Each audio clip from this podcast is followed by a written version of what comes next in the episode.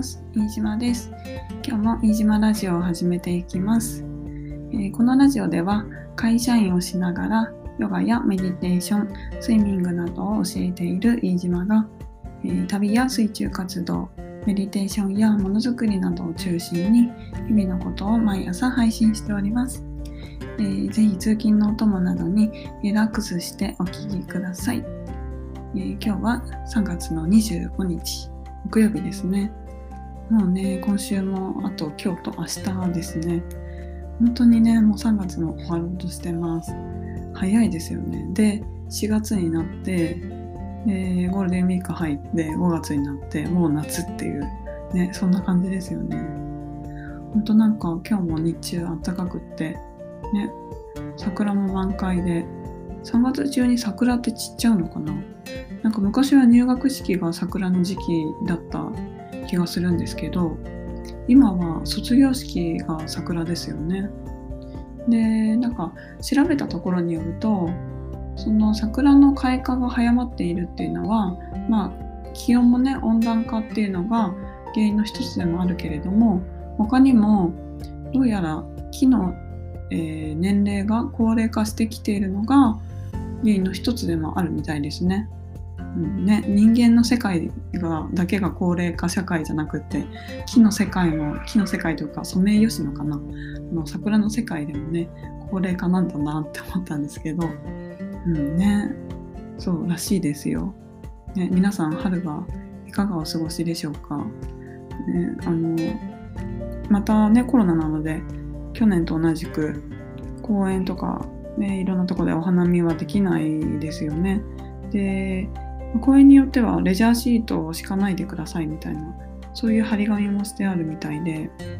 なかなかねこのせっかく綺麗なお花なんですけど楽しめ楽しみきれないなっていうのはちょっと残念ですよね。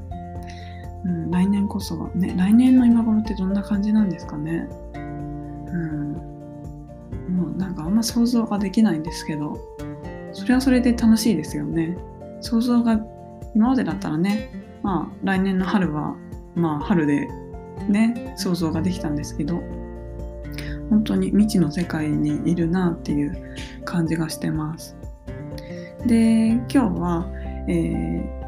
今日はですね何の話かというとあの健康診断にねこの間行ってきたんですよでその結果をこう気に入ったのでちょっとその話をしたいなっていうふうに思います。えーと、私今度5月の末に佐渡新潟県の佐渡から、えー、本島の方まで横断する海峡横断営っていうのを仲間と一緒にやります。10人ぐらいかな、リレーでね、えー、その海峡、42キロの海峡を、えー、泳いで渡るっていうのをやります。でそれにエントリーするために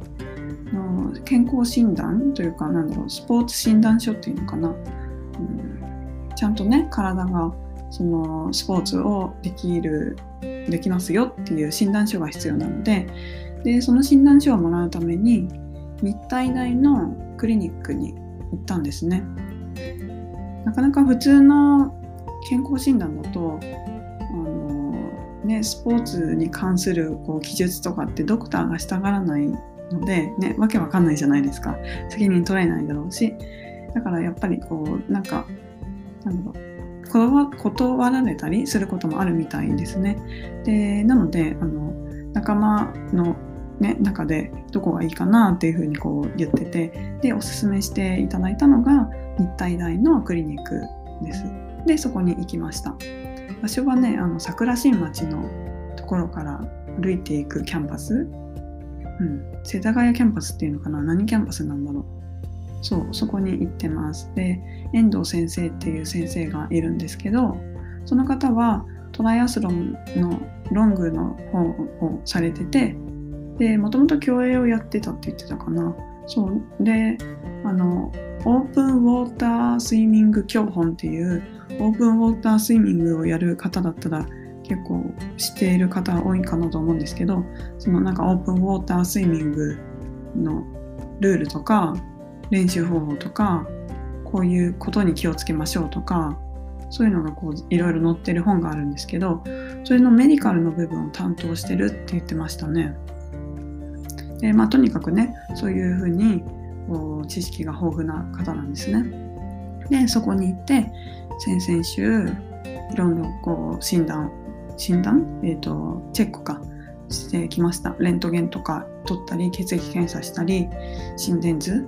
を取ったりで、えー、今日結果を聞きに行ってでねあの結論としてねあのまあ大丈夫だったんですけどでも私実は昔から貧血でしてでそれがね結構こう進んでいってるみたいなんですよね。でまあその赤血球の値とか、えーと、あとなんか横文字でねあ横文字で「へ」「へ」「へ」なんだっけ「へ」「へ」から始まる。あ忘れちゃった。うんあのそう。まあ、聞き慣れない横文字だったんで忘れちゃったんですけどそうそれの値がね低いんです。で普通だと14ぐらいあるのが10切ってるとかまあ結構ね低いんですよ。でまあそのスポーツをするには問題ないんですけどちゃんと治療しないとダメだよっていうふうに言われてでまあ前からねあの健康診断を受けるたびに「あ貧血だね」って言われてでまあ、そこまでね治療してくださいとかは言われなかったんで、まあ、そんなにちゃんと健康診断もやってなかったかな。どうだろう。でも血液検査はしてたか。うん。なんですけどなんか、あ、じゃあお医者さんにちゃんと見てくださいねとかなんか、まあ、結構さらっとねなってたんでそうそんなになんかかあ貧血かって思ってたんですけどもう今回ねあのちゃんと薬出すから飲んでっていう風にまあ、言っていただいてでまあそういうねあの信頼できる先生ですし、うん、でこれをちゃんとした方がパフォーマンスも上がると思うし、うん、絶対いいと思うしまあした方がいいよっていうのでそうそれでねその健康診断の結果を聞いた流れで、えー、お薬を処方していただきました。で薬を飲むって結構私普段抵抗があるしできればね薬飲みたくないんですよ。うん、なんかねあんまななんだろうねやっぱりこう人間の自然治癒力っていうのを信じたいしだしなんかあんま西洋医学に、うん。ねえー、なん西洋医学の医学の助けを借りるっていうところにちょっと抵抗があったりとかして、うん。ね、なんですけど、まあ、今回はそういうことで、まあ、一度薬を飲んでである程度、えー、赤血球の値を、まあ、通常に戻してそこから食事や他の方法でそれを保つようにしていこうみたいな風になりました。うん。ねまあ、原因が何なのかっていうのがちょっとねわかんないんですけれども、まあ、例えば昔からスポーツをやるのででスポーツをやるとこう汗と一緒に鉄分って出てっちゃうんですって。うん、で、ね、それもあるしあとはもしかしたら、まあ、体質的に鉄分を吸収しにくい体質なのかもしれないですし。そうまあね何が原因かっていうのはちょっとはっきりはしないんですけれどもやっぱり、うん、自分の体の状態を知るっていうのは大事だ大事なことですし、ね、ちゃんとケアしてあげないと今後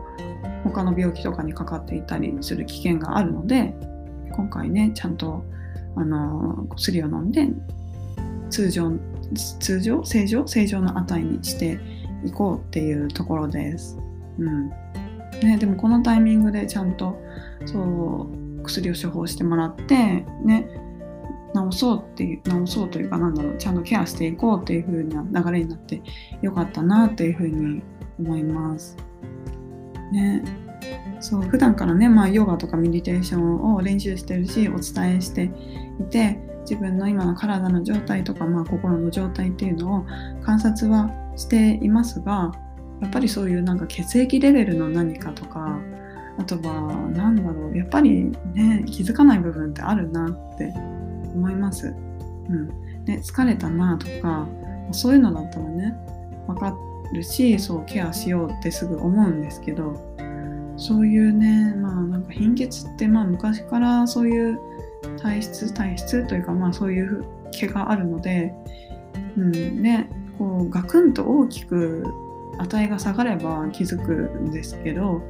やっぱり昔からこうもうそういうものとして生きている部分があるので、ね、やっぱり